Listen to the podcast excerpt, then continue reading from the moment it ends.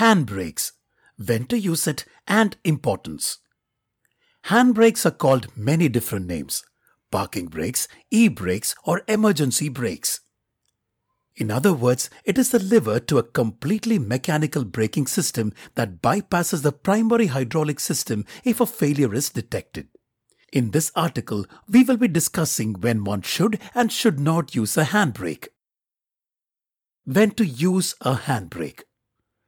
In an emergency. A handbrake is also called an emergency brake as it was originally designed to use only in case the main brakes failed.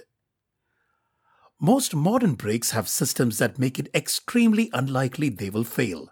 Hence, the emergency brakes are very rarely used.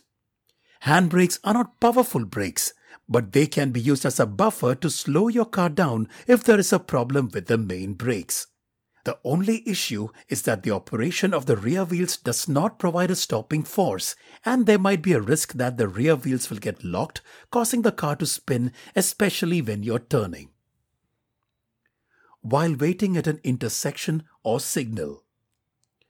With the kind of traffic we endure on our roads, especially in the metro cities, we all spend a significant amount of time waiting at signals.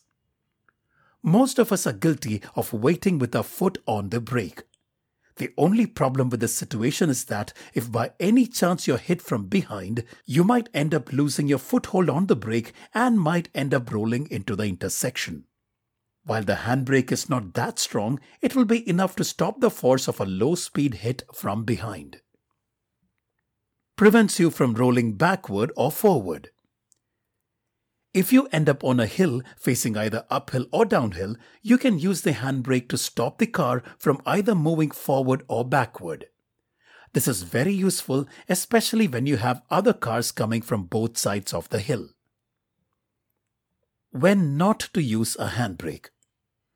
The most obvious answer to this is not to use it when you're going at any speed over 30 km per hour. If you do, then the back wheels will tend to skid, which might not be a great idea, especially on a crowded road.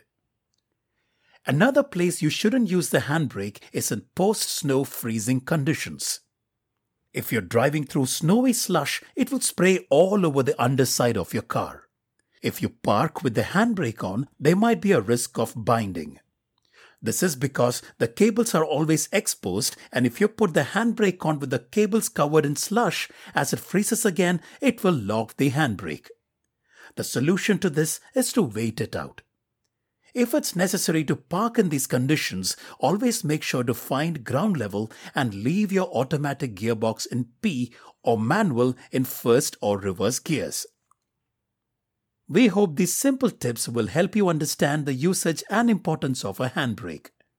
Do make sure to maintain and check their functionality, especially before taking your car out for drives, especially during the lockdown.